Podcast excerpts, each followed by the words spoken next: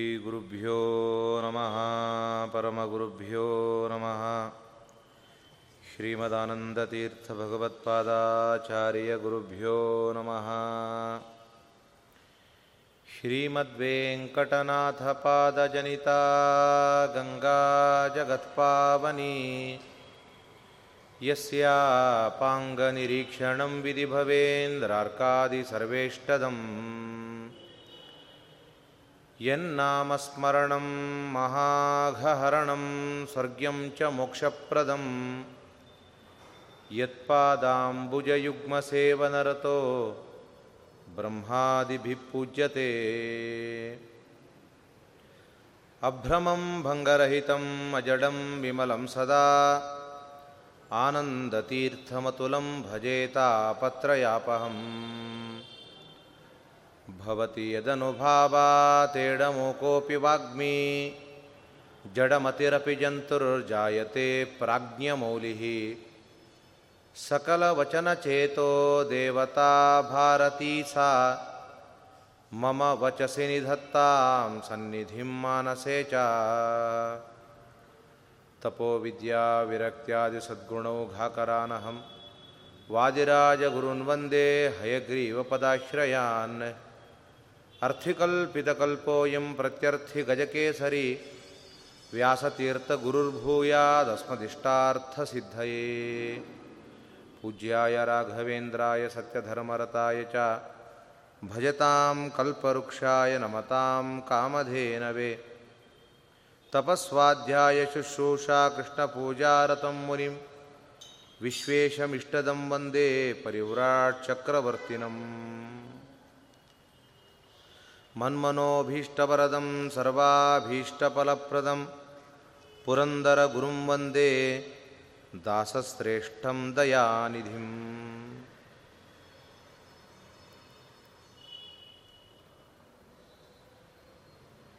ಲಕ್ಷ್ಮೀ ವೆಂಕಟೇಶ ದೇವರ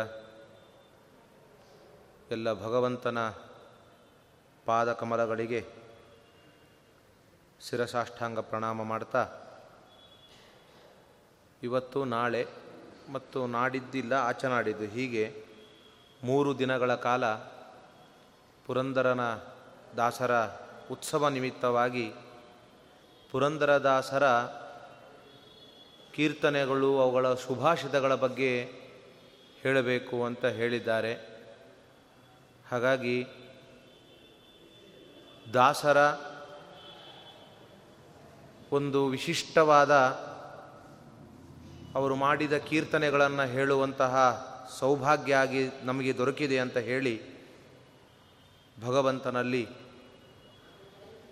ಪ್ರಾರ್ಥನೆಯನ್ನು ಮಾಡ್ತಾ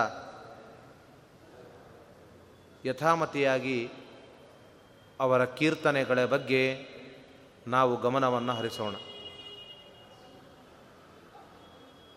ಪುರಂದರದಾಸರಿಗೆ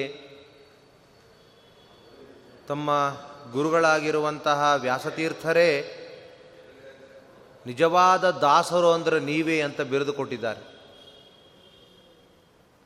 ದಾಸರು ಅಂದರೆ ಪುರಂದರದಾಸರೇ ಅಂತ ಒಬ್ಬ ಗುರುಗಳಿಂದ ಸ್ತೋತ್ರವನ್ನು ಮಾಡಿಸಿಕೊಂಡಿದ್ದಾರೆ. ದಾಸರು ಅಂದರೆ ದಾಸರ ವ್ಯಕ್ತಿತ್ವ ಏನು ಎಂಬುದು ನಮಗೆಲ್ಲ ಅರ್ಥ ಆಗ್ತದೆ. ಮತ್ತೆ ಹೇಳಿದವರು ಸಾಮಾನ್ಯರಲ್ಲ.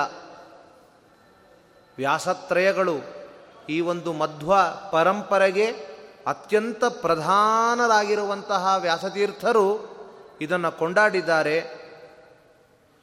ಹಾಗಾಗಿ ಪುರಂದರದಾಸರು ಎಂಥವರು ಅಂತ ವ್ಯಾಸತೀರ್ಥರ ಒಂದು ಮುದ್ರೆಯಿಂದ ನಮಗೆ ತಿಳಿಯುವಂಥದ್ದಾಗಿದೆ. ಪುರಂದರದಾಸರು ಆಗಿನ ಕಾಲದಲ್ಲೇ ನವಕೋಟಿ ನಾರಾಯಣರು. ಆಗಿನ ಕಾಲ,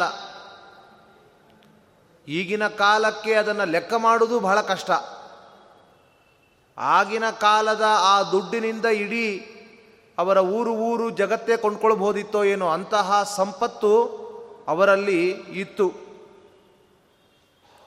ಒಂದು ರೀತಿ ನಾವು ಪ್ಲ್ಯಾನಿಂಗ್ ಏನಾದರೂ ಯೋಚನೆ ಮಾಡಿದರೆ 6 ವರ್ಷಕ್ಕೆ ಡಬಲ್ಲು ಅಂದರೆ ಆಗಿನ ಕಾಲ 1480 ಅಂತ ಹೇಳಿದರೆ ಈಗಿನ ಕಾಲದಲ್ಲಿ ಎಷ್ಟಾಗಲಿಕ್ಕಿಲ್ಲ, ಏನು ಕತೆ, ಭಾರತ ವಿಶ್ವವನ್ನೇ ತಗೊಳ್ಬೋದು.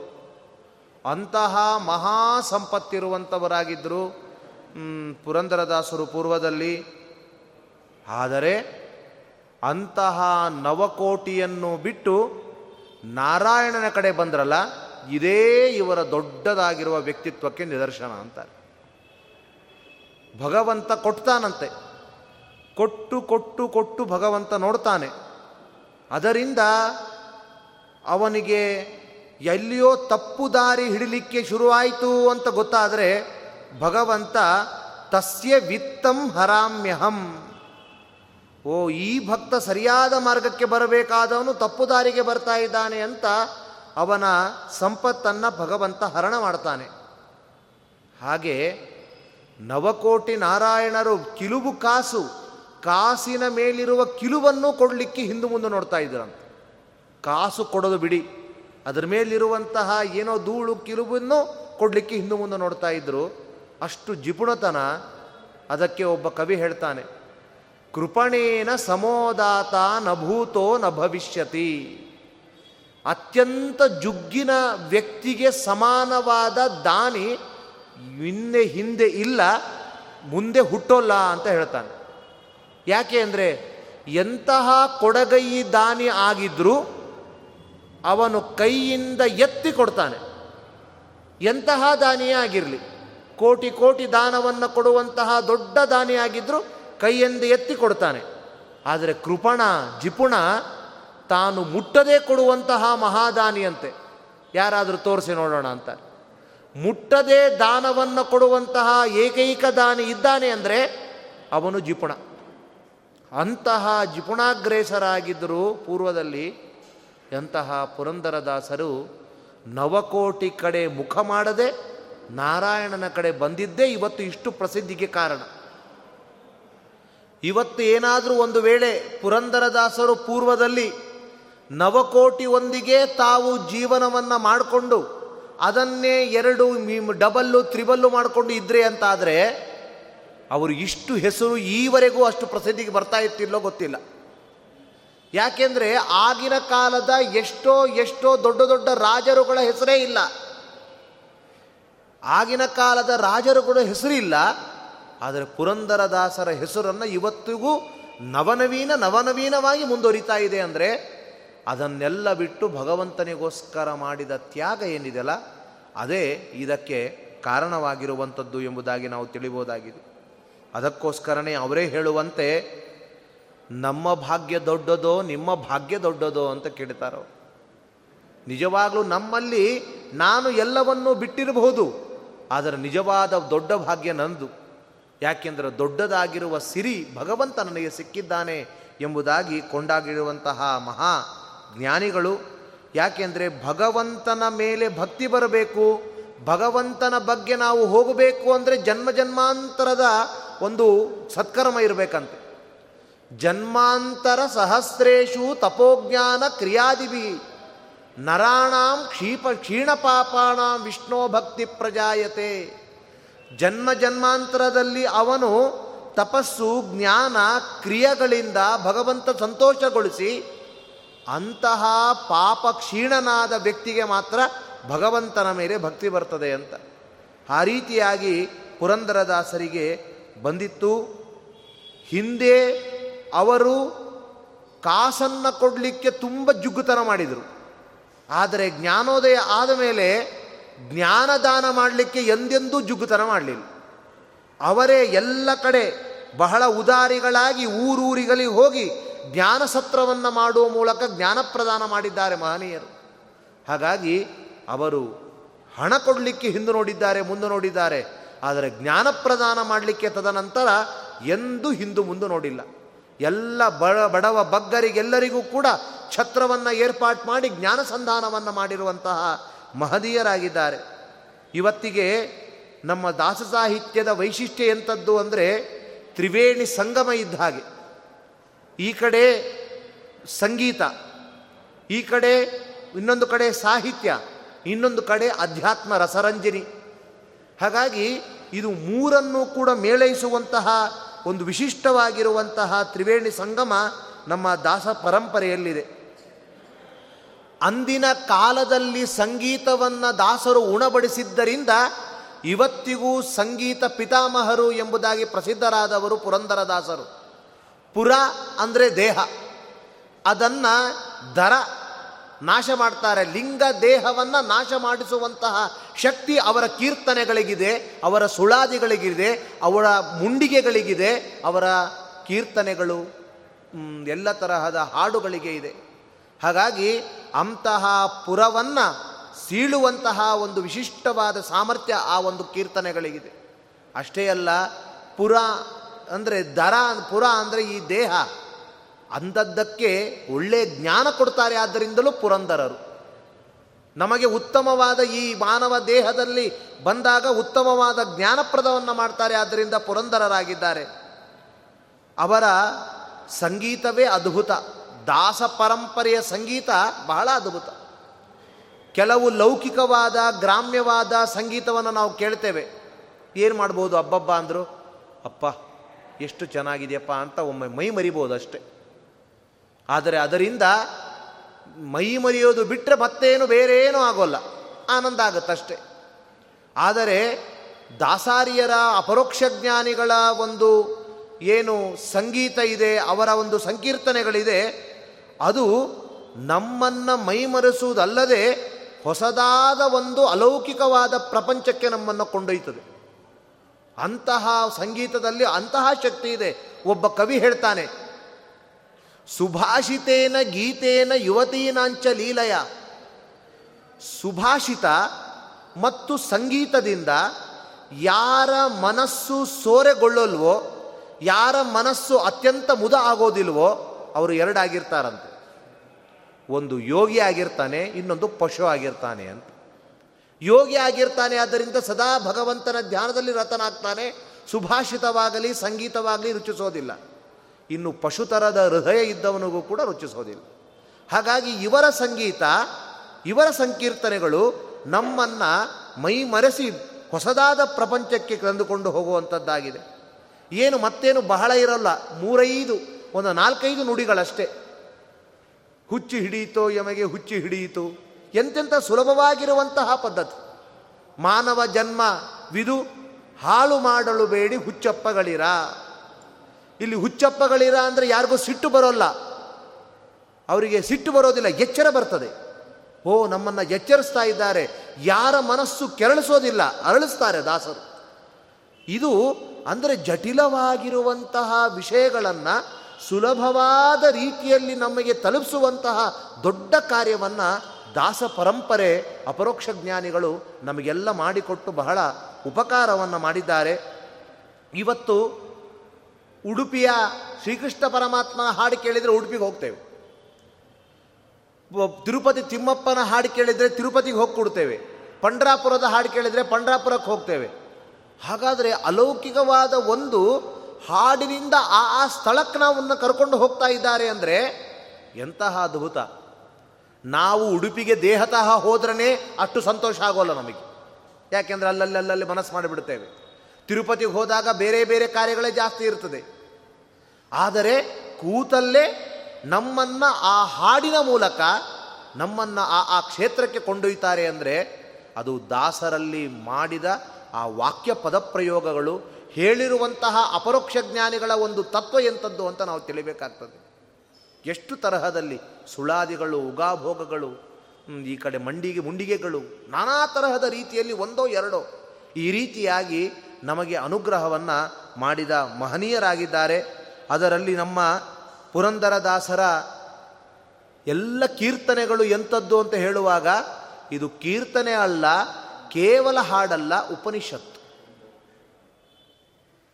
ಉಪನಿಷತ್ತು ತುಂಬ ಆಳವಾದ ಅರ್ಥ, ಗಹನ ಗಂಭೀರವಾಗಿರುವಂಥದ್ದನ್ನು ಉಪನಿಷತ್ತು ಅಂತ ಕರೀತದೆ. ನೀವು ನೋಡಿರ್ಬೋದು, ಈಶಾವಾಸ್ಯ, ಕೇನ, ಕಟ, ತಲವಕಾರ, ನಾನಾ ಥರದ ಉಪನಿಷತ್ತುಗಳಿದೆ. ಎಷ್ಟು ಆಳವಾದ ಅರ್ಥವನ್ನು ಕೊಡುವ ಮೂಲಕ ಶ್ರೀಮದಾಚಾರ್ಯರು ಅದಕ್ಕೆ ಭಾಷ್ಯಗಳು, ಅನೇಕ ಜನ ಅಪರೋಕ್ಷ ಜ್ಞಾನಿಗಳು ಟೀಕಾ ಟಿಪ್ಪಣಿಗಳನ್ನೆಲ್ಲ ಬರೆದಿದ್ದಾರೆ. ಹಾಗಾದರೆ ಆಚಾರ್ಯರ ಅಂತಹ ಅಪೌರುಷೇಯವಾಗಿರುವ ಹೆಸರನ್ನು ದಾಸರು ಬರೆದ, ಪುರಂದರದಾಸರು ಬರೆದ ಕೀರ್ತನೆಗಳು ಉಪನಿಷತ್ತು ಅಂತ ಹೇಳಿದ್ದಾರೆ ಅಂದರೆ ನಿಜವಾಗಲೂ ಅದರ ಉದ್ದಗಲ ಎಂಥದ್ದು ಅಂತ ನಾವು ಅರ್ಥ ಮಾಡಿಕೊಳ್ಬೇಕಾಗ್ತದೆ. ಇದರಲ್ಲಿ ಈ ಒಂದು 2-3 ದಿನಗಳ ಕಾಲಾವಕಾಶದಲ್ಲಿ ಒಂದು ಮುಂಡಿಗೆಗಳು, ಇನ್ನೊಂದು ಅವರ ಒಂದು ಕೃತಿ, ಅವನೊಂದು ಸಂಕೀರ್ತನೆ. ನಾವೆಲ್ಲ ಹೇಳಬೇಕಾದ್ರೆ ಏಳು ನಾರಾಯಣನೇ, ಏಳು ಲಕ್ಷ್ಮೀರಮಣ, ಏಳು ಶ್ರೀಗಿರಿ ಒಡೆಯ ವೆಂಕಟೇಶ ಅಂತ ನಾವು ಹಾಡ್ತೇವೆ. ಅದು ನೋಡಲಿಕ್ಕೆ ಸುಲಭವಾಗಿರುವಂತೆ ನಮಗೆ ಅನ್ನಿಸ್ತದೆ. ಆದರೆ ಅದರಲ್ಲಿ ಆ ದಾಸರು ಎಷ್ಟು ಒಂದೊಂದೇ ಚಿಕ್ಕ ಚಿಕ್ಕ ಪದಗಳನ್ನು ಪೋಣಿಸಿ ಪೋಣಿಸಿ ಅದು ಹೇಗೆ ಮೆರುಗನ್ನು ಅದಕ್ಕೆ ಕೊಟ್ಟಿದ್ದಾರೆ ಎಂಬುದನ್ನು ನೋಡಿದರೆ ಅದು ನಿಜವಾಗಲೂ ಅವರ ಕೀರ್ತನೆಗಳು ಉಪನಿಷತ್ತು ಅಂತ ಹೇಳುವುದನ್ನು ನಾವು ಕಾಣಬೇಕು. ವ್ಯಾಸತೀರ್ಥರು ಕಂಡವರು, ಅವರು ಅದಕ್ಕೆ ಒಂದು ಮುದ್ರೆ ಒತ್ತಿ ಹೋಗಿದ್ದಾರೆ. ಆದರೆ ಅದು ನಮಗೆ ಅನಲೈಸ್ ಆಗಬೇಕಲ್ಲ, ಈ ರೀತಿ ಹೌದಪ್ಪ ಅಂತ ಅನಿಸ್ಬೇಕು ಅಂತಾದರೆ ಅಂತಹ ಕೀರ್ತನೆಗಳನ್ನು ನಾವು ಮಲಕ್ ಹಾಕಿದರೆ ಮಾತ್ರ ಗೊತ್ತಾಗ್ತದೆ.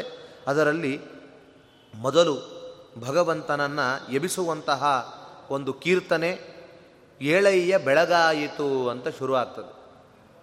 ಅಯ್ಯ ಅವನು ಎಲ್ಲರಿಗೂ ಕೂಡ ತಂದೆಯಾಗಿದ್ದಾನೆ, ಅಂತಹ ಭಗವಂತ ನೀನು ಏಳು ಅಂತ.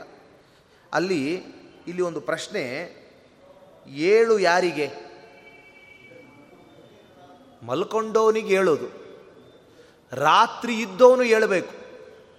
ರಾತ್ರಿಯೇ ಇಲ್ಲದ, ನಿದ್ರೆಯೇ ಇಲ್ಲದ, ಮಲಗೇ ಇಲ್ಲದೆ ಇರುವಂತಹವನಿಗೆ ಏಳು ಏಳು ಅಂದರೆ ಹೇಗಾಗ್ತದೆ?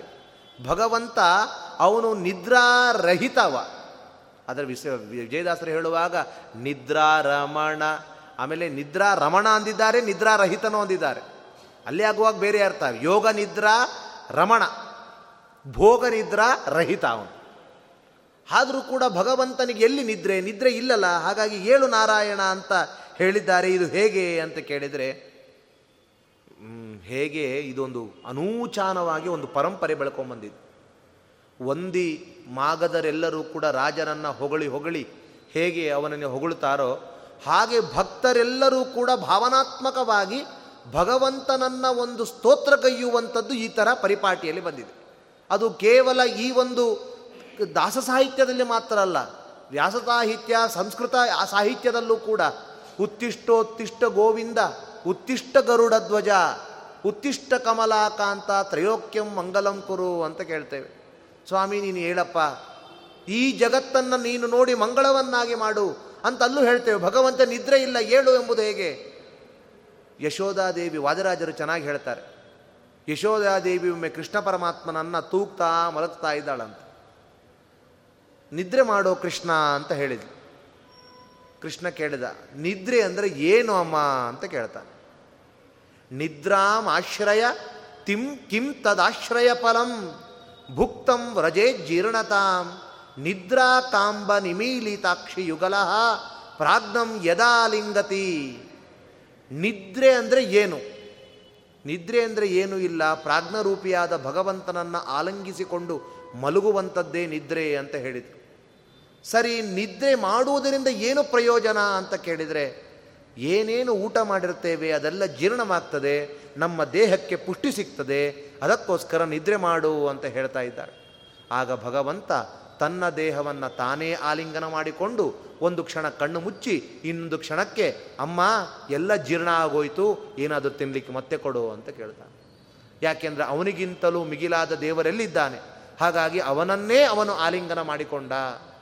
ಇನ್ನೊಮ್ಮೆ ಕೇಳಿದ್ನಂತೆ, ಅಮ್ಮ ಯಾವಾಗಲೂ ಕೂಡ ನಾನು ಮಲಗುವಾಗ ನೀನು ಶೇಷಶಾಯಿಯಾಗಿರುವ ಭಗವಂತನ ಹಾಡನ್ನೇ ಹಾಡ್ತಾ ಇರ್ತೀ, ಯಾಕೆ? ಶೇಷಶಾಯಿಯಾದ ಭಗವಂತನೇ ಅಂತಲೇ ಒಂದು ಹಾಡು ಹಾಡ್ತಾ ಇರ್ತೀಯ, ಯಾವಾಗಲೂ ಮಲಗಿದ ಹಾಡನ್ನು ಯಾಕೆ ಹಾಡ್ತೀಯ? ಆಗ ಯಶೋಧ ಉತ್ತರ ಕೊಡ್ತಾಳೆ, ಏನಿಲ್ಲ, ಅವನು ಮಲ್ಕೊಂಡಿದ್ದಾನೆ, ಮಲಗಿದವರು ಹಾಡು ಹೇಳಿದರೆ ನಿನಗೂ ನಿದ್ರೆ ಬರ್ತದೆ, ಅದಕ್ಕೋಸ್ಕರ ನಾನು ಹೇಳ್ತಾ ಇದ್ದೀನಿ ಅಂತ ಯಶೋಧ ಹೇಳಿದ್ರು. ಆಗ ಕೃಷ್ಣ ಪರಮಾತ್ಮ ಹೇಳ್ತಾನೆ, ಅಮ್ಮ ನೀನು ಅವನು ಮಲಗಿದ್ದಾನೆ ನನಗೆ ನಿದ್ರೆ ಕೊಡು ಅಂತ ಕೇಳ್ತಾ ಇದೆಯಲ್ಲ, ಅವನು ಮಲಗಿದರೆ ತತ್ಕರ್ಣ ದೇಶಂ ಕಥಂ, ಅವನು ಗೊರಿಕೆ ಹೊಡಿತಾ ಇರ್ತಾನೆ, ಅವನು ಕಿವಿಗೆ ಹೋಗೋದಾದರೂ ಹೇಗೆ, ಹೋಗಿ ಮುಟ್ಟುವುದಾದರೂ ಹೇಗೆ, ಅದು ಮುಟ್ಟಿ ನನಗೆ ನಿದ್ರೆ ಬರೋದಾದರೂ ಹೇಗೆ ಅಂತ ಹೇಳಿ ನಿಜವಾದ ತನ್ನ ಸಿದ್ಧಾಂತವನ್ನು ಆಗಿಂದಲೇ ಭಗವಂತ ಪ್ರತಿಪಾದನೆ ಮಾಡದ ಅಂತ ಕೊಂಡಾಡ್ತಾರೆ. ಹಾಗೆ ಭಕ್ತರು ನಿದ್ರೆ ಮಾಡುವಂಥ ರಾತ್ರಿ ಕಾಲದಲ್ಲಿ ಜೋ ಜೋ ಜೋ ಜೋ ಅಂತ ಹೇಳಿ ಮಲಗಿಸ್ತಾರೆ, ಬೆಳಿಗ್ಗೆ ಆದ ಮೇಲೆ ಉತ್ತಿಷ್ಟ ಏಳು ನಾರಾಯಣ ಅಂತ ಎಬ್ಬಿಸುವಂಥದ್ದು ಇದು ಭಕ್ತರ ಒಂದು ನಾನಾ ತರಹದ ಒಂದು ಭಕ್ತಿಯ ಸಂಕೇತಗಳು. ಭಕ್ತಿಯಲ್ಲಿ ಅನೇಕ ವಿಧ ಭಕ್ತಿಗಳು, ಏಕಾಂತ ಭಕ್ತರು ಇದ್ದಾರೆ, ಇನ್ನು ಕೆಲವು ಕಡೆ ವಿಶೇಷವಾಗಿರುವಂತಹ ವಾತ್ಸಲ್ಯ ಭಕ್ತಿಯನ್ನು ತೋರಿಸುವಂತಹ ವಸುದೇವ ದೇವಕಿಯರಂತೆ ಇದ್ದಾರೆ. ಶೃಂಗಾರ ಭಕ್ತಿ ಮಾಡಿರುವಂತಹ ಗೋಪಿಕಾ ಸ್ತ್ರೀಯರಂತೆ ಭಕ್ತಿ ಇದ್ದಾರೆ. ಏನೇ ಆಗಲಿ, ಮಡದಿಗಳ, ತಾಯಿಯ, ತಂದೆಯ, ಅಣ್ಣನ, ತಮ್ಮನ ಯಾವುದೇ ತರಹದ ಪ್ರೀತಿಗೂ ಮುಖ್ಯವಾದ ನೆಲೆ ಭಗವಂತ. ಯಾಕೆ ಭಕ್ತರಿಗೆ ತ್ವಮೇವ ಮಾತಾ ಚ ಪಿತಾ ತ್ವಮೇವ ತ್ವಮೇವ ಬಂಧುಶ್ಚ ಸಖಾ ತ್ವಮೇವ. ಭಗವಂತನ ಭಕ್ತರಿಗೆ ಭಗವಂತ ಬಿಟ್ಟರೆ ಬೇರೆ ಯಾರಲ್ಲೂ ಕೂಡ ಅದನ್ನು ಪ್ರಯೋಗ ಮಾಡಲ್ಲ. ನಮ್ಮಂಥವರಿಗೆಲ್ಲ ಆಗುವಾಗ ನಮಗೇ ಪ್ರತ್ಯೇಕವಾಗಿರುವಂತಹ ಒಂದೊಂದು ರೀತಿಯ ಕೋಣೆಗಳಿದೆ. ಈ ಕಡೆ ತಂದೆಯ ಕೋಣೆ, ತಾಯಿಯ ಕೋಣೆ, ಆ ಪ್ರೀತಿಗಳಿಗೆ ಒಂದೊಂದು ನೆಲೆ ಇದೆ, ಪ್ರತ್ಯೇಕವಾಗಿರುವಂತಹ ಕಂಪಾರ್ಟ್ಮೆಂಟ್ಗಳಿದೆ. ಆದರೆ ಭಕ್ತರಿಗೆ ಯಾವುದೇ ತರಹದ ಒಂದು ಪ್ರೀತಿಗೂ ಕೂಡ ಮುಖ್ಯವಾದ ಸ್ರೋತಸ್ಸು, ಮುಖ್ಯವಾದ ನೆಲೆ ಅದು ಭಗವಂತ ಮಾತ್ರ ಆಗಿದ್ದಾನೆ ಎಂಬುದನ್ನು ನಾವು ತಿಳಿಬಹುದಾಗಿದೆ. ಹಾಗಾಗಿ ನಂಬಿದವರ ಭಕ್ತರ ಹೃದಯದಲ್ಲಿ ಆರಾಮಾಗಿ ಮಲಗಿರುವಂತಹ ಭಗವಂತನನ್ನು ಎಬ್ಬಿಸಬೇಡವಾ? ಹಾಗಾದರೆ ಹಾಗಾಗಿಯೇ ಪುರಂದರದಾಸರು ಹೇಳ್ತಾ ಇದ್ದಾರೆ, ಏಳು ನಾರಾಯಣನೇ ಎಂಬುದಾಗಿ ಕೊಂಡಾಡ್ತಾ ಇದ್ದಾರೆ. ಉಪನಿಷತ್ತಿನಲ್ಲೂ ಕೂಡ ಓಂ ಕ್ರತೋಸ್ಮರ ಕೃತಂ ಸ್ಮರ ಅಂತ ಒಂದು ಮಾತಿದೆ. ಅದಕ್ಕೆ ಅರ್ಥ, ಸ್ವಾಮಿ ನನ್ನನ್ನು ಮರಿಬೇಡ, ಸ್ವಾಮಿ ನಾನು ಇಷ್ಟು ಉಪನ್ಯಾಸ ಕೇಳಿದ್ದೀನಿ, ಇಷ್ಟು ಪೂಜೆ ಮಾಡಿದ್ದೀನಿ, ಇಷ್ಟು ವ್ರತ ಮಾಡಿದ್ದೀನಿ, ನನ್ನನ್ನು ಉದ್ಧಾರ ಮಾಡು, ಮರಿಬೇಡ ಅಂತ ಹೇಳುವ ಅರ್ಥ ಅದು.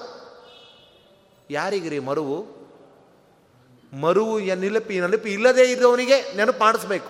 ನನ್ನನ್ನು ಮರಿಬೇಡ ಅಂತ ಯಾರಿಗೆ ಹೇಳಬೇಕು? ಯಾರಿಗೆ ಮರುವೋ ಅವನಿಗೆ ಹೇಳಬೇಕು.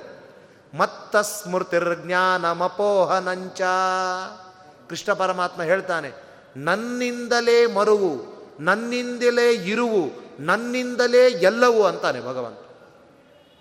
ಹಾಗಿರುವಾಗ ಕೃತೋ ಸ್ಮರ ಕೃತಂ ಸ್ಮರ, ನಾನು ಮಾಡಿದ ನಿನ್ನ ಆರಾಧನೆಯನ್ನು ಮರಿಬೇಡ, ನೆನಪಿರಲಿ. ಈ ರೀತಿಯಾಗಿ ಹೇಳಲಿಕ್ಕೇನರ್ಥ ಅಂತ ಕೇಳಿದರೆ, ಅದು ಯಾವಾಗಲೂ ಹಾಗೆ. ಭಕ್ತ ತಾನು ಹೇಳುವಂತಹ ಒಂದು ಕ್ರಮ ಹೀಗಂತೆ, ನಿನ್ನ ಅನುಗ್ರಹ ನನಗೆ ನಿರಂತರ ಇರಲಿ ಅಂತ ಅರ್ಥ.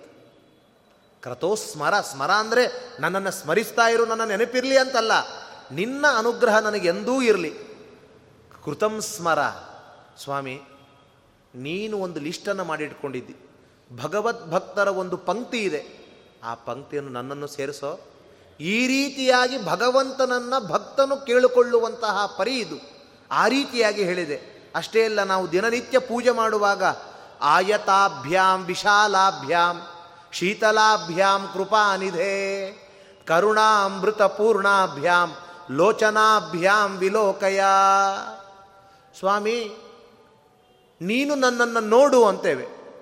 ವಿಶ್ವತಚ್ಚಕ್ಷುರುತ ವಿಶ್ವತೋ ಮುಖೋ, ಭಗವಂತ ವಿಶ್ವತಚ್ಚಕ್ಷು, ಎಲ್ಲ ಕಡೆ ಸಹಸ್ರ ಶೀರ್ಷ ಪುರುಷ ಸಹಸ್ರಾಕ್ಷನಾಗಿದ್ದಾನೆ, ಅವನು ನೋಡೋ ಅಂತ ಹೇಳುವಂತೆ, ನಮ್ಮಂತೆ ಹೇಳುವಂತೆ ಹೇಳ್ತಾರ?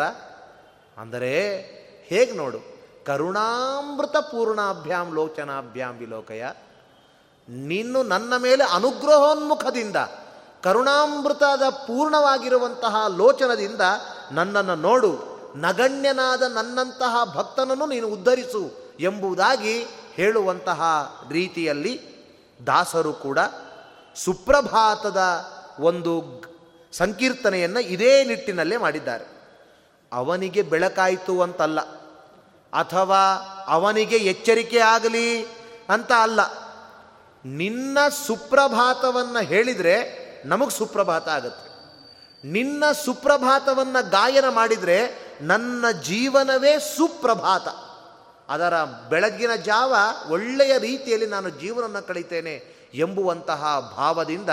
ಯಾಕೆ ಅಂದರೆ ಬೆಳಿಗ್ಗೆ ವ್ಯಕ್ತಿಯ ವಿಶೇಷವಾಗಿರುವಂತಹ ಧ್ಯಾನಕ್ಕೆ ಅನುಕೂಲವಾಗಿರುವ ಒಂದು ಸಮಯ ಅದು.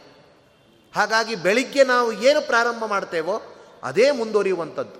ಹಾಗಾಗಿ ನಿನ್ನ ಸ್ಮರಣೆಯಿಂದ ಪ್ರಭಾತವಾಗಲಿ ಎಂಬುದಾಗಿ ಹೇಳ್ತಾ ಇದ್ದಾರೆ. ಹೇಳುವಾಗ ಅಲ್ಲಿ ಏಳು ನಾರಾಯಣ ಏಳು ಲಕ್ಷ್ಮೀರಮಣ ಅಂತ ಹೇಳ್ತಾ ಇದ್ದಾರೆ. ತಿರುಪತಿ ಹತ್ರ ಬಂದಿದ್ದಾರೆ, ಏಳು ಈಯ ಬೆಳಗಾಯಿತು ಭಾನ್ವಾಮಿ, ಬೆಳಗಾಯಿತು ಏಳು ಅಂತ ಹೇಳ್ತಾ ಇದ್ದಾರೆ. ನಮಗೆಲ್ಲ ಕೇವಲ ಹೊರದೃಷ್ಟಿ ಇರುವ ನಮಗೆ ಬೆಟ್ಟದ ಮೇಲೆ ಕಿರಣಗಳು ಬಂದದ್ದು ಮಾತ್ರ ಗೊತ್ತು.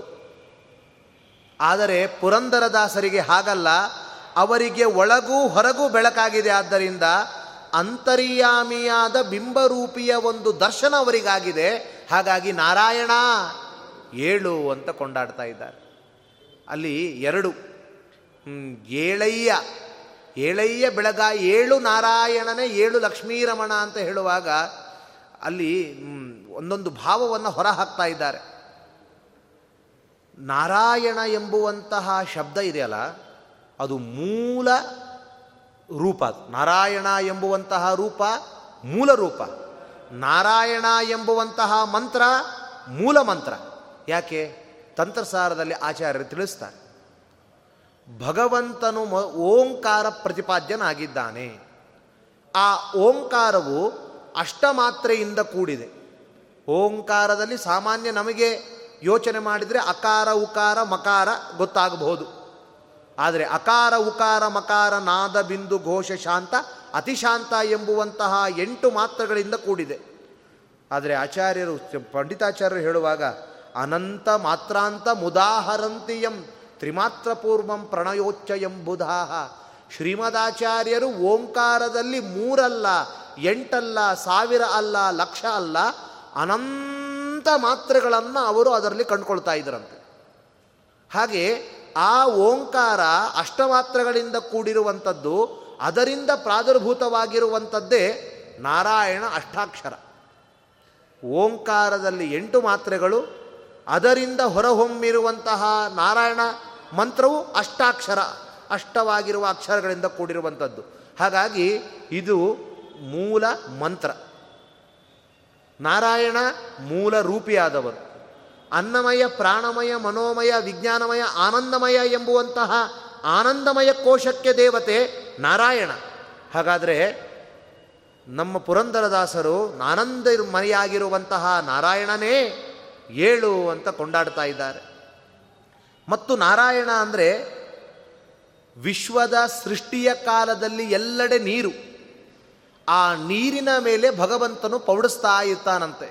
ಹಾಗಾಗಿ ನಾರ ಅಂದರೆ ನೀರು, ಅಂತಹ ನೀರನ್ನು ಆಶ್ರಯಿಸಿಕೊಂಡು ಮಲಗಿದ್ದಾನೆ ಭಗವಂತ. ಎಷ್ಟು ಸಮಯೋಚಿತವಾಗಿರುವಂತಹ ಒಂದು ಮಾತನ್ನು ಹೇಳ್ತಾ ಇದ್ದಾರೆ. ಅಂತಹ ಪ್ರಳಯ ಕಾಲದಲ್ಲಿ ನೀರನ್ನು ಆಶ್ರಯಿಸಿಕೊಂಡು ಮಲಗಿರುವಂತಹ ಭಗವಂತ ನೀನು, ಹಾಗಾಗಿ ನೀನು ನಾರಾಯಣ. ಇನ್ನೊಂದು ಹೇಳಿದರು, 7 ನಾರಾಯಣ 7 ಲಕ್ಷ್ಮೀರಮಣ ಅಂದರು. ಆಚಾರ್ಯರು ತಾತ್ಪರ್ಯ ಒಂದು ತಿಳಿಸ್ತಾರೆ, ನಾರಾಯಣಾಖ್ಯ ಪರಮಃ ಶೇತೆ ಲಕ್ಷ್ಮ್ಯಾನ್ವಿತೋ ಲಯೇ. ಭಗವಂತನು ನೀರಿನ ಮೇಲೆ ಮಲಗಿ ತಾನು ನಾರಾಯಣ ಅಂತ ಶಬ್ದದಿಂದ ಕರ್ಕೊಳ್ಪಡ್ತಾ ಇದ್ದಾನೆ. ಆದರೆ ಲಕ್ಷ್ಮಿ ಇಲ್ವಾ ಅಂದರೆ ಲಕ್ಷ್ಮ್ಯಾನ್ವಿತ. ಎಷ್ಟು ಲಕ್ಷ್ಮಿಯರು ಬೇಕು ಅಂತಾರೆ. ಶ್ರೀಯಾಗಿ, ನೀರಾಗಿ, ಭೂವಾಗಿ, ಎಲೆಯಾಗಿ, ದುರ್ಗೆಯಾಗಿ, ಕತ್ತಲಾಗಿ, ಎಲ್ಲರಿಂದ ಲಕ್ಷ್ಮೀ ರೂಪಗಳಿಂದ ಕೂಡಿಕೊಂಡಿದ್ದಾನೆ. ಹಾಗಾದರೆ ನಾರಾಯಣ ಮಾತ್ರ ಅಲ್ಲ. ಪುರಂದರಾಸರು ಹೇಳಿದರು ಲಕ್ಷ್ಮೀರಮಣ, ನೀನು ಆ ಸಂದರ್ಭದಲ್ಲೂ ಲಕ್ಷ್ಮೀ ಸಹಿತನಾಗಿಯೇ ಇರ್ತಾ ಇದೆ ಸ್ವಾಮಿ.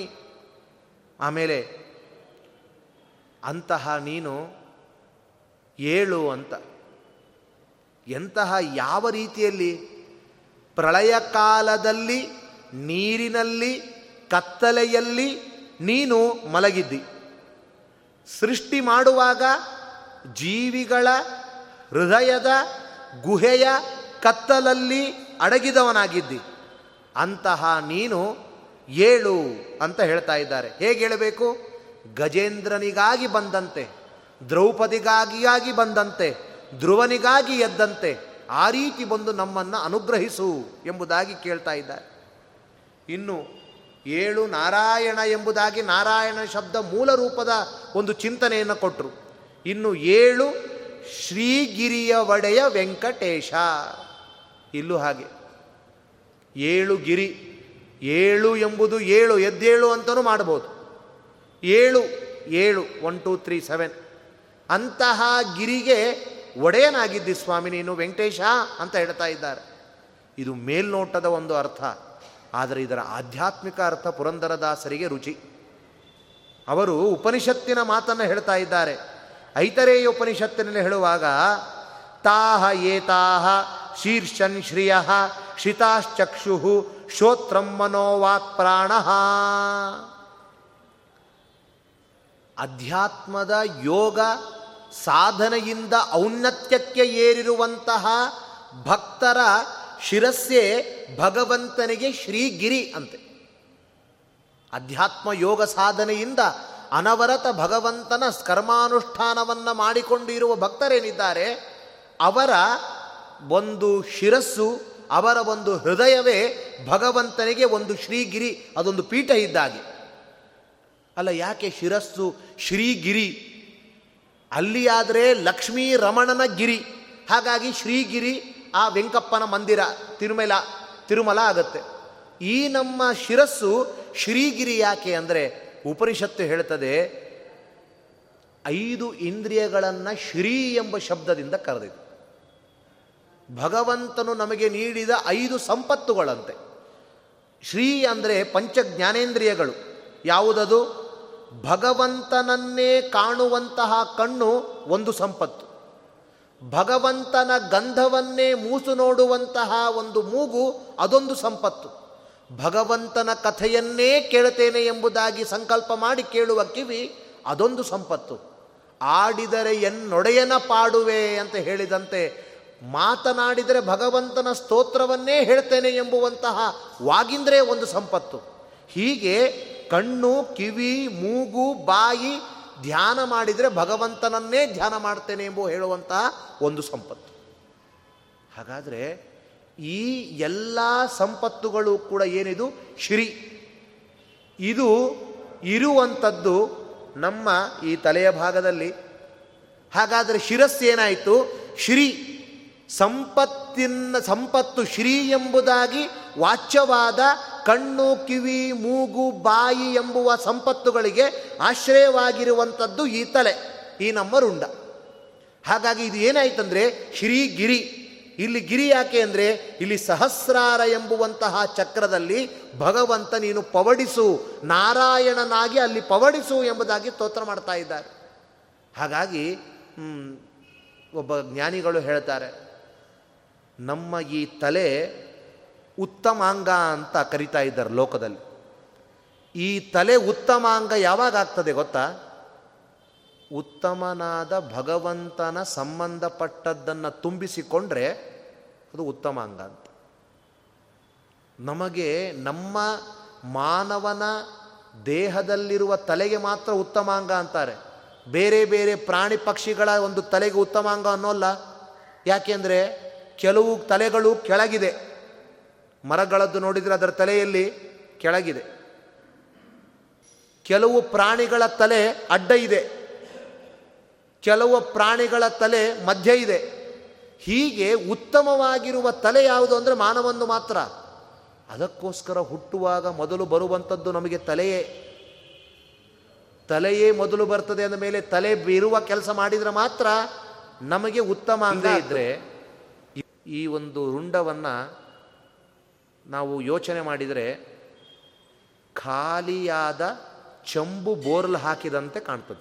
ಯೋಚನೆ ಮಾಡಿರಿ, ಹಿಂದಿನ ಕಾಲದ ಒಂದು ತಾಮ್ರದ ತಂಬಿಗೆ, ಗಟ್ಟಿಯಾದ ತಂಬಿಗೆ ನುಣುಪಾಗಿರ್ತದೆ, ಅದು ಬೋರ್ಲ್ ಹಾಕಿದರೆ ಹೇಗೆ ಕಾಣುತ್ತೋ ಹಾಗಿದೆ.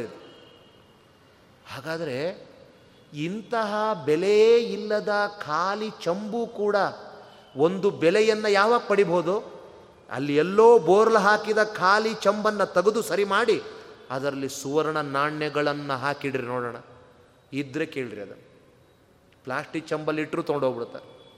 ಹಾಗಾದರೆ ಬೆಲೆಯೇ ಇಲ್ಲದೆ ಇರುವ ಅಂತಹ ಒಂದು ತಂಬಿಗೆಯಲ್ಲಿ ಸುವರ್ಣ ನಾಣ್ಯ ಹಾಕಿದರೆ ಅದಕ್ಕೆ ಬೆಲೆ ಬರ್ತದೆ. ಅಂದರೆ ಇಂತಹ ಒಂದು ಅಂಗ ಉತ್ತಮ ಆಗಬೇಕು ಅಂದರೆ ಅಲ್ಲಿ ಸುವರ್ಣ ಹಾಕಿದರೆ ಬೆಲೆ.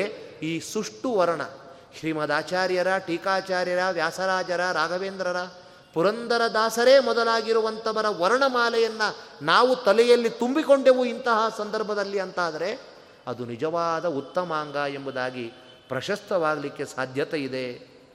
ಹಾಗಾಗಿ ಇಂತಹ 5 ಸಂಪತ್ತುಗಳನ್ನು ಹೊತ್ತಿರುವ ನಮ್ಮ ಶಿರೋಭಾಗ, ಅದರಲ್ಲಿ ಸಹಸ್ರಾರದಲ್ಲಿ ಭಗವಂತನು ನಾರಾಯಣನು ಪವಡಿಸ್ತಾ ಇದ್ದಾನೆ, ಅದನ್ನು ನೀನು ಜಾಗೃತಗೊಳಿಸು. ಏಳು. ಏಳು ಅಂದ್ರೇನು? ಇಂತಹ ಶಿರಸ್ಸಿನಲ್ಲಿ ನೀನು ಇದ್ದು ಅದನ್ನು ಜಾಗೃತಗೊಳಿಸಬೇಕು. ಸಹಸ್ರಾರ ಚಕ್ರದಲ್ಲಿ ಭಗವಂತ ಪೌಡಿಸಿದರೆ ಏನು ಅದಕ್ಕೆ ಬೆಲೆ ಅಂದರೆ, ಮುಂದಿನ ಮಾತು ಬಂತು, ಶಿರಿಗಿರಿ ವೆಡೆಯ ವೆಂಕಟೇಶ ಅಂದರು.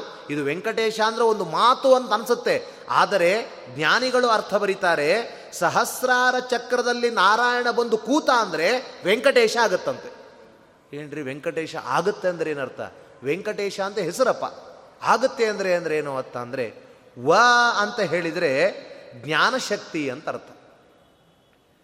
ಆಮೇಲೆ ಈ ವೆಂಕಟೇಶ ಎಂಬಲ್ಲಿ ವ ಇ ಇದೆ. ಈ ಅಂದರೆ ಇಚ್ಛಾಶಕ್ತಿ. ಹಾಗಾದರೆ ವ ಅಂದರೆ ಒಂದು ಜ್ಞಾನಶಕ್ತಿ, ಈ ಅಂದರೆ ಇಚ್ಛಾಶಕ್ತಿ. ಇವುಗಳನ್ನು ಕಟ ಅಂದರೆ ಸುರಿಸುವಂಥವನು, ಅಂದರೆ ಜ್ಞಾನ ಇಚ್ಛಾ ಶಕ್ತಿಗಳನ್ನು ಅವನು ಸುರಿಸ್ತಾನೆ. ಯಾವಾಗ ಸಹಸ್ರಾರ ಚಕ್ರದಲ್ಲಿ ಭಗವಂತನು ಎದ್ದ ಅಂತಾದರೆ, ಜಾಗರೂಕನಾದ ಅಂತಾದರೆ, ನಮ್ಮೊಳಗೆ ಸುಪ್ತವಾದ ಶಕ್ತಿಯನ್ನು ಪ್ರಕಟಗೊಳಿಸ್ತಾನೆ ಭಗವಂತ. ಅಥವಾ ವೇಂ ಪಾಪಂ ಕಟತೆ, ನಮ್ಮ ಇಲ್ಲಿ ಭಗವಂತನ ಪ್ರಾದುರ್ಭಾವ ಆಯಿತು ಅಂದರೆ ನಾವು ಯಾವಾಗಲೂ ಭಗವಂತನ ಧ್ಯಾನದಲ್ಲೇ ರತರಾಗ್ತೇವೆ. ಆದ್ದರಿಂದ ನಮ್ಮ ಪಾಪ ಎಲ್ಲ ಕಟದಾಹೆ, ಅದೆಲ್ಲವೂ ಕೂಡ ಸುಟ್ಟು ಭಸ್ಮವಾಗ್ತದೆ. ಹಾಗಾದರೆ ಏಳು, ನಾರಾಯಣ ಮೂಲರೂಪಿಯಾಗಿರುವಂತಹ ಭಗವಂತನ ಮೂಲಮಂತ್ರ, ಮೂಲರೂಪ, ಪಂಚಕೋಶಗಳಲ್ಲಿ ಆನಂದಮಯಪ್ರದವಾಗಿರುವ ರೂಪ ಅಂತಹ ನಾರಾಯಣ, ಏಳು ನಾರಾಯಣ. ಲಕ್ಷ್ಮೀರಮಣ ಪ್ರಳಯ ಕಾಲದಲ್ಲಿ ಅಲ್ಲಿ ಕತ್ತಲೆಯಲ್ಲಿದ್ದು, ಸೃಷ್ಟಿಕಾಲದಲ್ಲಿ ಜೀವರ ಹೃದಯಾಕಾಶದಲ್ಲಿ ಕತ್ತಲೆಯಲ್ಲಿರುವಂತಹ ನೀನು ಎದ್ದು ನಮ್ಮನ್ನು ಜಾಗೃತಗೊಳಿಸು. ಹೇಗೆ? ಲಕ್ಷ್ಮೀರಮಣ, ಲಕ್ಷ್ಮೀ ಸಹಿತನಾಗಿ ಇರ್ತೀಯ ನೀನು. ಅಂತಹ ಭಗವಂತ ಏಳು ಶ್ರೀಗಿರಿ ಒಡೆಯ ವೆಂಕಟೇಶ. ಶ್ರೀ ಅಂದರೆ ಐದು ವಿಧವಾಗಿರುವಂತಹ ಇಂದ್ರಿಯಗಳು, ಅಂತಹ ಇಂದ್ರಿಯಗಳಿಗೆ ಶಿರಪ್ರಾಯವಾಗಿರುವಂಥದ್ದು ಈ ಒಂದು ಸಹಸ್ರಾರ ಚಕ್ರದಲ್ಲಿ ನಾರಾಯಣ. ನೀನು ಇದ್ದು ಪವಡಿಸು, ಅದರಿಂದ ವೆಂಕಟೇಶ. ಅದು ವೆಂಕಟೇಶ ಎಂಬುದು ಸಂಬೋಧನೆಯಾಗೂ ಇಟ್ಕೊಳ್ಬೋದು. ಈ ರೀತಿ ಭಗವಂತ ಬಂದರೆ ನಮ್ಮ ಇಚ್ಛಾಶಕ್ತಿ ಮತ್ತು ಜ್ಞಾನಶಕ್ತಿಯನ್ನು ಸುರಿಸುವಂಥವನು, ಸುಪ್ತವಾದದ್ದನ್ನು ಏಳುವಂತೆ ಮಾಡುವಂಥವನಾಗಿದ್ದಿ ಅಂತ ಹೀಗೆ ಸ್ತೋತ್ರವನ್ನು ಮಾಡಿ, ನಂತರ ಅನುಪಲ್ಲವಿಗಳಲ್ಲೂ ಇದೇ ಭಾವವೇ ಧ್ವನಿತವಾಗುವಂತೆ ಮಾಡ್ತಾ ಇದ್ದಾರೆ. ದಾಸರೆಲ್ಲರೂ ಬಂದು ಧೂಳಿ ದರ್ಶನಗೊಂಡು ಲೇಸಾಗಿ ತಾಳದಂಡಿಗೆಯ ಪಿಡಿದು. ಇಲ್ಲಿ ಬೆಳಗಾಯಿತು, ದಾಸರೆಲ್ಲರೂ ಬಂದು ಧೂಳಿ ದರ್ಶನಗೊಂಡು ಅಂತ ಹೇಳ್ತಾ ಇದ್ದಾರೆ. ಅಲ್ಲಿ ಏಳು ಬೆಳಗಾಗಿದೆ ಅಂತ ಅಲ್ಲಿ ಸ್ತೋತ್ರ ಮಾಡಿದರು ಪಲ್ಲವಿಯಲ್ಲಿ. ಇಲ್ಲಿ ಹೇಳ್ತಾರೆ ಬೆಳಗಾಯಿತು ಅಂತ ದಾಸರು ಬಂದರು, ಅಥವಾ ದಾಸರು ಬಂದರು ಆದ್ದರಿಂದ ಬೆಳಗಾಯಿತು. ಬಹಳ ವಿಶೇಷ ಇದೆ. ನಿಜವಾಗ್ಲೂ ಹೇಳಬೇಕಂದ್ರೆ ಬೆಳಗಾದ ಮೇಲೆ ದಾಸರು ಬಂದರೆ ಅಷ್ಟು ಸ್ವಾರಸ್ಯ ಅಲ್ಲ ರೀ. ದಾಸರು ಬಂದರು ಆದ್ದರಿಂದನೇ ಬೆಳಗಾಯಿತು. ಯಾಕೆ? ಯಾನಿಶಾ ಸರ್ವಭೂತಾನಾಂ ತಸ್ಯಾಂ ಜಾಗೃತಿ ಸಂಯಮಿ. ಯಾವುದು ಬೇರೆ ಎಲ್ಲರಿಗೂ ಕೂಡ ರಾತ್ರಿಯೋ ಅದು ಜ್ಞಾನಿಗಳಿಗೆ ಹಗಲಾಗಿರ್ತದೆ. ಬೇರೆ ಎಲ್ಲ ವ್ಯಕ್ತಿಗಳಿಗೆ ಯಾವುದು ಹಗಲೋ ಅದು ಜ್ಞಾನಿಗಳಿಗೆ ರಾತ್ರಿ ಆಗಿರ್ತದೆ. ನಮಗೆಲ್ಲ ಲೌಕಿಕ ವಿಷಯಗಳಲ್ಲಿ ಜಾಗೃತ, ಆದರೆ ಜ್ಞಾನಿಗಳು ಆ ವಿಷಯದಲ್ಲಿ ರಾತ್ರಿ. ನಮಗೆಲ್ಲ ಭಗವಂತನ ಗುಣಗಳು, ತತ್ವ ವಿಷಯಗಳೆಲ್ಲವೂ ಕೂಡ ರಾತ್ರಿ ಸದೃಶ, ಅದರಲ್ಲಿ ಜ್ಞಾನಿಗಳು ಸದಾ ಜಾಗರೂಕರಾಗಿರ್ತಾರೆ. ಹಾಗಾಗಿ ದಾಸರು ಬಂದರು, ಹಾಗಾಗಿಯೇ ಬೆಳಕಾಗಿದೆ ಎಂಬುದಾಗಿ ಅರ್ಥ ಇಟ್ಟುಕೊಂಡ್ರೆ ಇನ್ನೂ ಸೊಗಸಾಗತ್ತೆ. ಹೀಗೆ ದಾಸರು ಬಂದಿದ್ದಾರೆ. ದಾಸರು ಬಂದು ಏನು ಮಾಡಿದರು? ಧೂಳಿ ದರ್ಶನವಗೊಂಡು ಅಂತಾರೆ. ಇಲ್ಲಿ ಧೂಳಿ ದರ್ಶನಗೊಳ್ಳೋದು ಅಂದರೆ ವಸ್ತುತಃ ಒಂದು ಮಾತಿದೆ, ನಮ್ಮ ಮೊನ್ನೆಲ್ಲ ನಮಗೆ ಅನುಭವ ಆಗಿರ್ಬೋದು. ವರದಪ್ಪ, ನಮ್ಮ ವರದರಾಜ ಸ್ವಾಮಿಯನ್ನು ನೋಡ್ಲಿಕ್ಕೆ ಹೊರಟಾಗ ಪ್ರತಿಯೊಬ್ಬರಿಗೂ ಅನುಭವ ಆಗಿದೆ, ನನಗಂತೂ ಅನುಭವ ಆಗಿದೆ. ಈ ಸ್ನಾನ ಮಾಡ್ತೀವೋ ಬಿಡ್ತೀವೋ ಮೊದಲು ಹೋಗಿ ನೋಡ್ಕೊಂಬಂದ್ಬಿಡೋಣ ಅಂತ.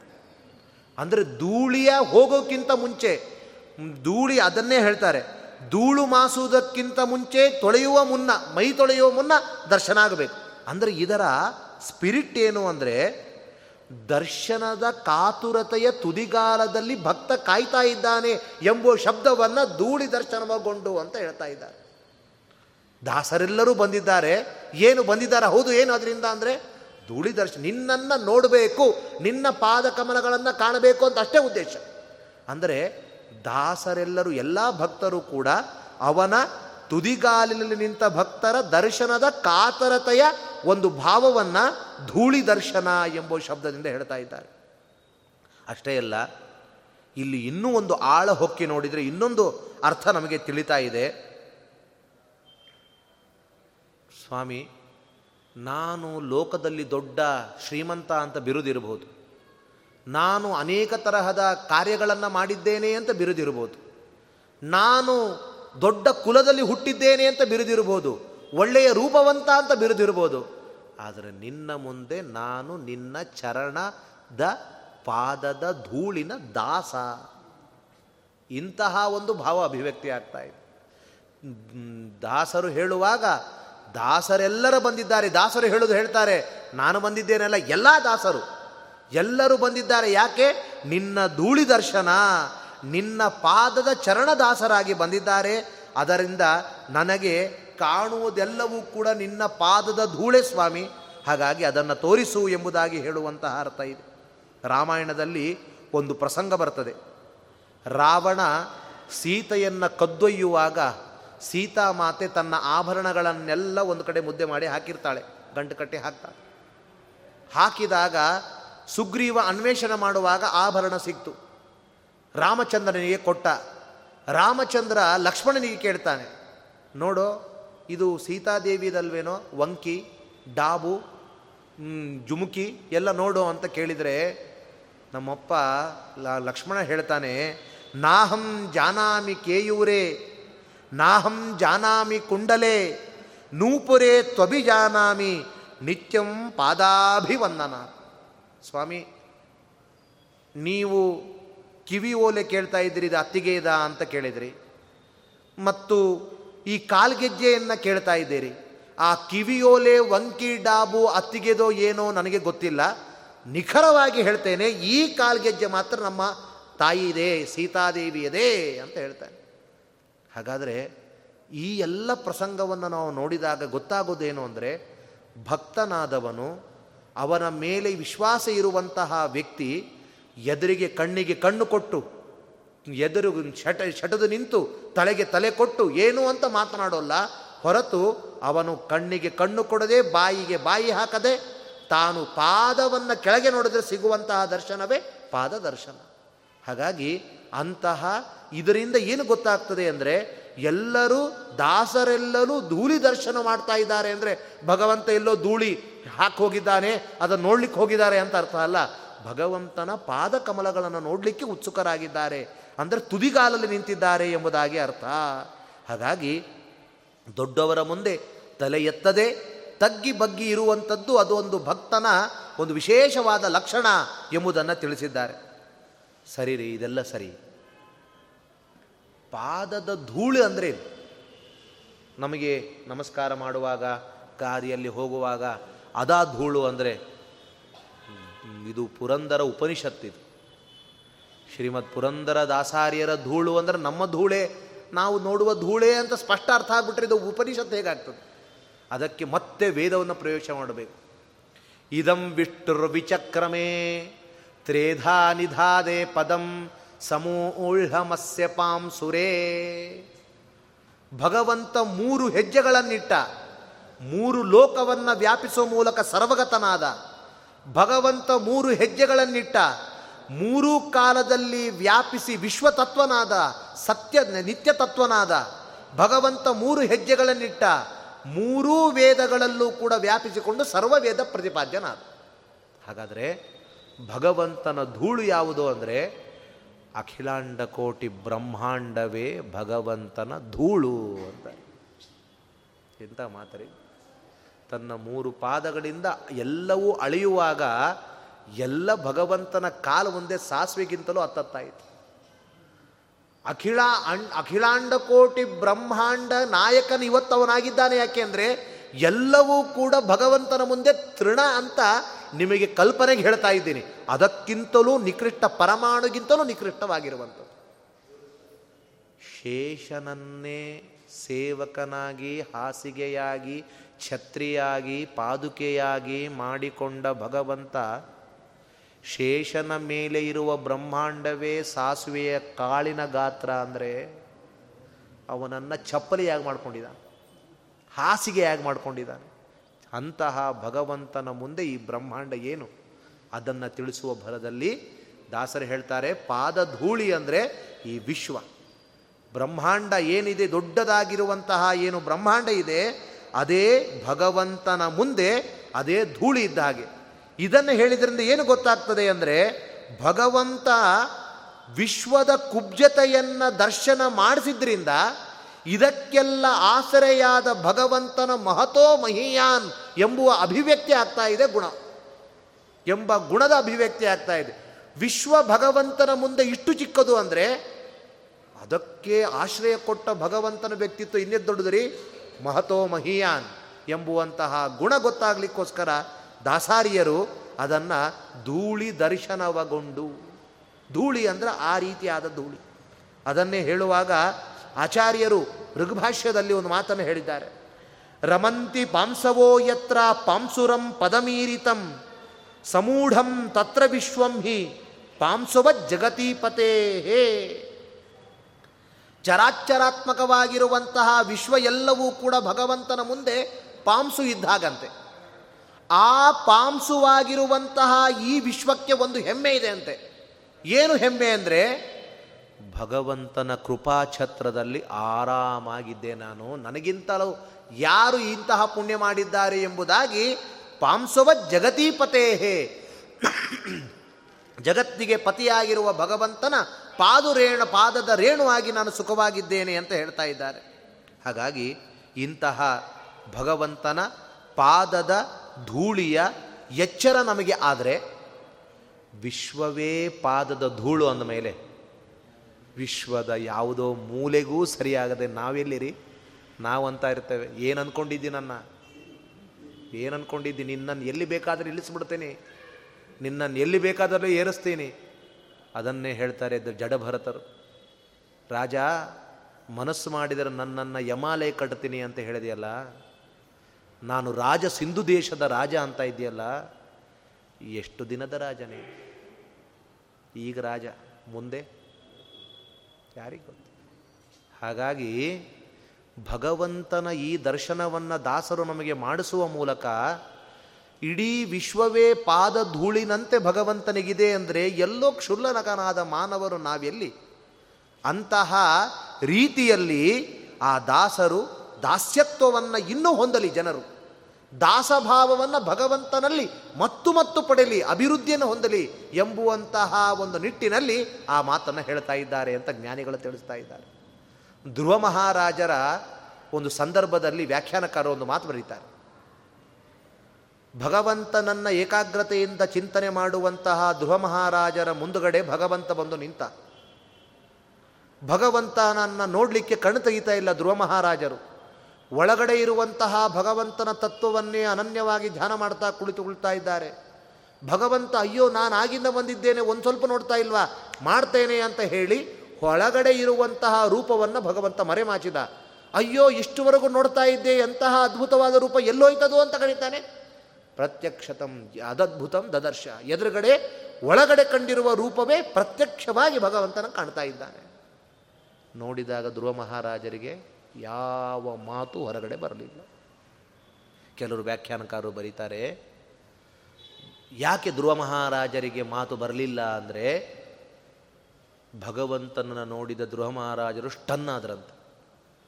ಭಗವಂತನನ್ನು ನೋಡಿದ ಧ್ರುವ ಮಹಾರಾಜರಿಗೆ ಸ್ಫುರಣೆ ಬರಲಿಲ್ಲ ಅಂತೆ, ನೆನಪೇ ಹೋಗ್ಬಿಡ್ತಂತೆ. ಮತ್ತ ಸ್ಮೃತಿರ ಜ್ಞಾನ ಮಪೋಹ ನಂಚ, ಯಾವುದೇ ಪರೀಕ್ಷಾ ಸಂದರ್ಭ, ಯಾವುದೇ ಉಪನ್ಯಾಸದ ಸಂದರ್ಭ, ಯಾವುದೇ ಒಂದು ಕಾರ್ಯಗಳಲ್ಲೂ ನಮಗೆ ಆ ಕಾಲದಲ್ಲಿ ಆ ಶಬ್ದಗಳ ಸ್ಫುರಣೆ ಆಗಬೇಕು ಅಂದರೆ ವೇದವ್ಯಾಸರ, ಶ್ರೀಮದಾಚಾರ್ಯರ, ಟೀಕಾಚಾರ್ಯರ, ವ್ಯಾಸತೀರ್ಥರ, ವಿಜೇಂದ್ರರ, ರಾಘವೇಂದ್ರ ಸ್ವಾಮಿಗಳವರ ಅನುಗ್ರಹ ಬೇಕು. ಹಾಗಿರುವಾಗ ಸಾಕ್ಷಾತ್ ಎಲ್ಲದರ ನೆನಪನ್ನು ಕೊಡುವ ಭಗವಂತ ಎದುರಿಗಿರುವಾಗ ನೆನಪೇ ಆಗಲಿಲ್ಲ ಅಂದರೆ ಹೇಗಾಗುತ್ತೆ ಇದು? ಈ ವ್ಯಾಖ್ಯಾನ ಸರಿಯಲ್ಲ. ಹಾಗಾದರೆ ಯಾಕೆ ಭಗವಂತನ ಬಂದಾಗಲೂ ಯಾಕೆ ಮಾತನಾಡಲಿಲ್ಲ ಅಂದರೆ, ಭಗವಂತ ಇನ್ನೂ ಧ್ರುವ ಮಹಾರಾಜರಲ್ಲಿ ಭಕ್ತಿ ಹೆಚ್ಚಿಸೋಣ ಅಂತ ಮಾಡಿದ್ನಂತೆ.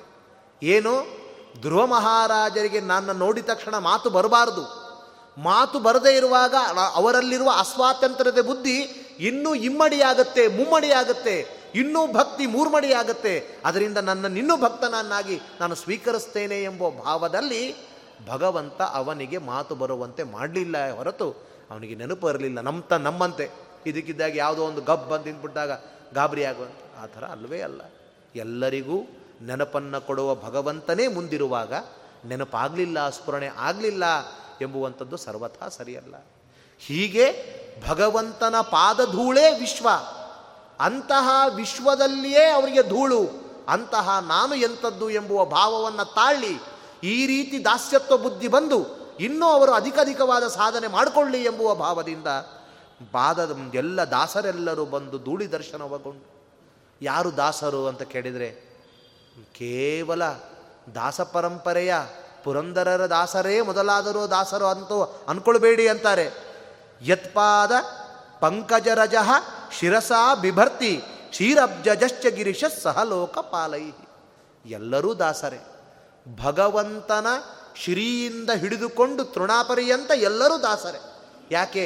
ಶ್ರೀ ಬ್ರಹ್ಮದೇವರು, ರುದ್ರದೇವರು ಸಹಲೋಕ ಪಾಲೈಹಿ, ಲೋಕಪಾಲಕರು ಸಹಿತರಾಗಿ ಭಗವಂತನ ಧೂಳನ್ನು ಶಿರಸ್ಸಿನಲ್ಲಿ ಧಾರಣೆ ಮಾಡ್ತಾ ಇದ್ದಾರೆ. ನಮ್ಮ ತ್ರಿವಿಕ್ರಮ ಪಂಡಿತಾಚಾರ್ಯರು ವಿಷ್ಣು ಸ್ತುತಿಯಲ್ಲಿ ಒಂದು ಮಾತು ಹೇಳ್ತಾರೆ. ವಿಷ್ಣೋರಸ್ಮಾನ್ ಪದಾಬ್ಜೆ ಕೃತನಿವಸತಯಃ ಪಾಂಸವ ಪಾವಯಂತು ಶ್ರೀಮಂತ ಶ್ರೀಕಬರಿಯಾಂ ಕುಸುಮಸುನಿಚಯೇ ಪೂರಯಂತ ಪರಾಗಾಂ ಲಾಲಾಟ್ಯಾಂ ಲೇಖಿಕಾಯಾಂ ಅಜನಿ ಪವನಯೋ ರಕ್ಷತಾ ನಿಕ್ಷಿಪಂತಹ ಪೌನ ಪುಣ್ಯೇನ ಶುದ್ಧಿಂ ಹರಶಿರಸಿನತೆ ಹರಶಿರಸಿ ಧೃತಾಂ ಜಾಹ್ನವೀ ಜೋಷಯಂತಹ. ಭಗವಂತನ ಪಾದದ ಧೂಳು ನನ್ನನ್ನು ಶುದ್ಧಗೊಳಿಸಲಿ. ಎಂತದಹ ಪಾದದ ಧೂಳು?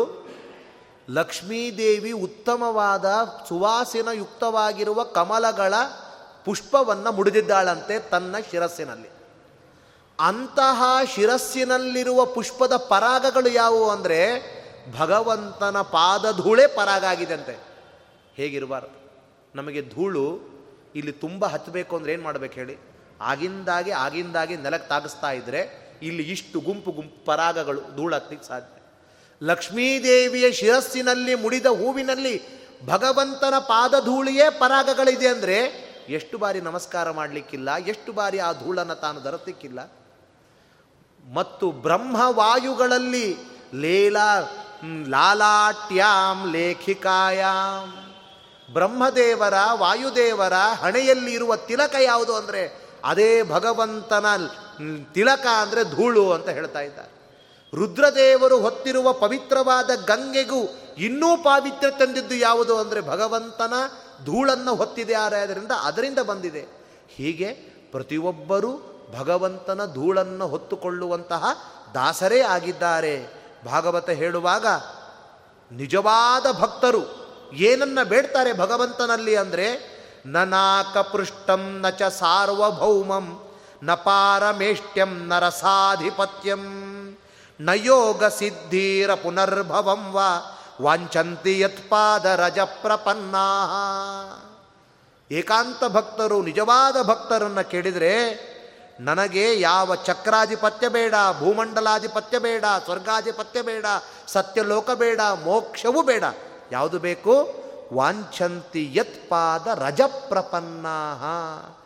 ಭಗವಂತನ ಗುಣಗಳ ಧ್ಯಾನದಿಂದ, ಭಗವಂತನ ಪಾದಕಮಲಗಳ ಧೂಳಿನ ಆಸ್ವಾದನೆಯಿಂದ ರುಚಿಯನ್ನಗೊಂಡಿರುವ ಭಕ್ತರು ಇದನ್ನು ಬಿಟ್ಟರೆ ಬೇರೆ ಯಾವುದನ್ನು ಇಚ್ಛೆ ಪಡೋದು.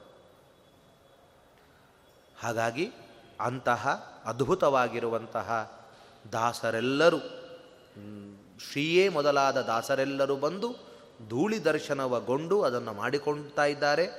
ಇನ್ನೊಂದು ಮಾತು ಹೇಳ್ತಾರೆ, ಇನ್ನೊಂದು ಅದ್ಭುತವಾಗಿರುವಂತಹ ಒಂದು ವಿಶೇಷಣವನ್ನು ಹೇಳಿದ್ದಾರೆ.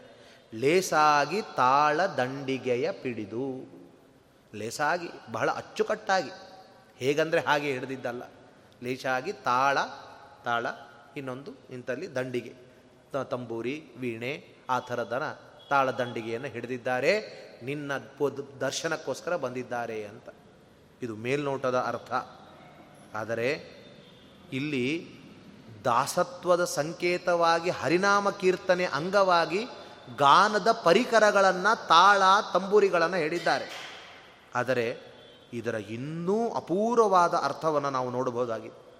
ಉಪನಿಷತ್ತು ಹೇಳ್ತದೆ, ಅಥ ಕಲ್ವಿಯಂ ದೈವೀ ವೀಣಾ ಭವತಿ ತದನುಕೃತಿರಸೌ ಮಾನುಷೀ ವೀಣಾ ಭವತಿ.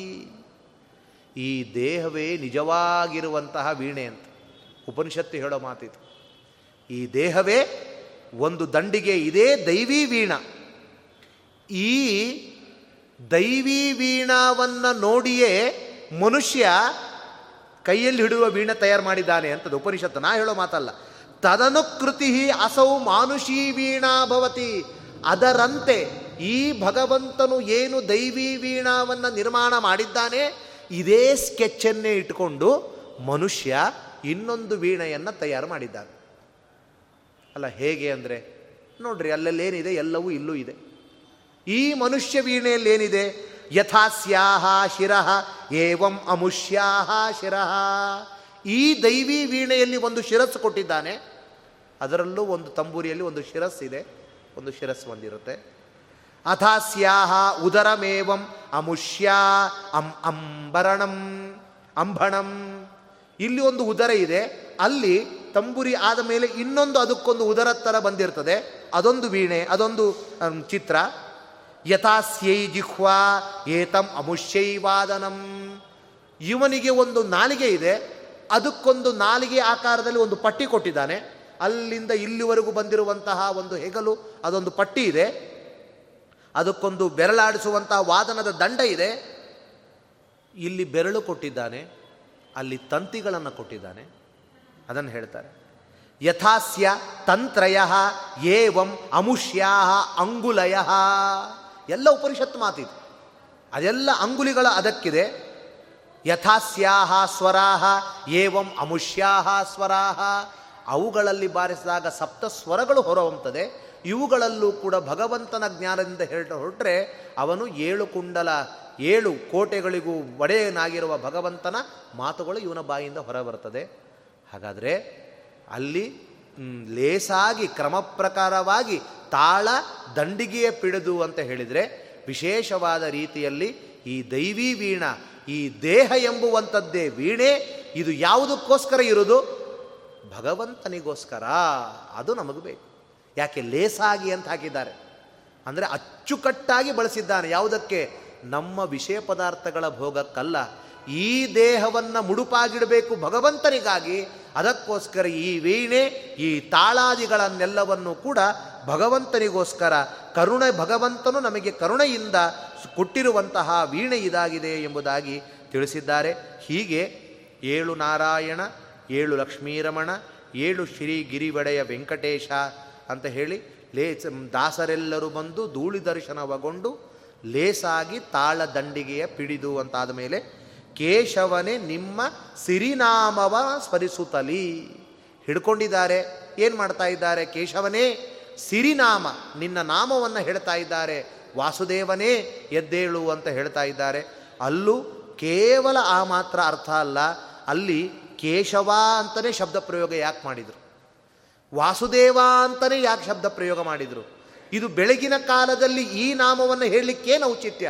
ಇದೇ ಮೊದಲಾದದ್ದು ಉಪನಿಷತ್ತು, ಪುರಾಣಗಳ ಮತ್ತು ವೇದಗಳ ಹಿನ್ನೆಲೆಯಲ್ಲಿ ನಾಳೆಯ ದಿನ ಸೇರಿದಾಗ ನೋಡೋಣ ಅಂತ ಹೇಳ್ತಾ, ಇವತ್ತಿನ ಅನುವಾದ ಫಲವನ್ನು ಗುರುಗಳ ಅಂತರ್ಗತನಾದ ಭಾರತೀಯನ ಮುಖ್ಯ ಪ್ರಾಣಾಂತರ್ಗತನಾದ ಭಗವಂತನಿಗೆ ಸಮರ್ಪಣೆ ಮಾಡ್ತಾ ಇದ್ದೇನೆ. ಶ್ರೀಕೃಷ್ಣಾರ್ಪಣಮಸ್ತು. ಕಾಯೇನ ವಾಚ ಮನಸೇಂದ್ರಿಯರ್ವ ಬುದ್ಧ್ಯಾತ್ಮನಾವ ಪ್ರಕೃತೆ ಸ್ವಭಾವಂ ಕರೋಮಿ ಯದ್ಯ ಸಕಲಂ ಪರಸ್ಮೈ ನಾರಾಯಣಾಯೇತಿ ಸಮರ್ಪಯಾಮಿ. ಹರಿ ಓಂ.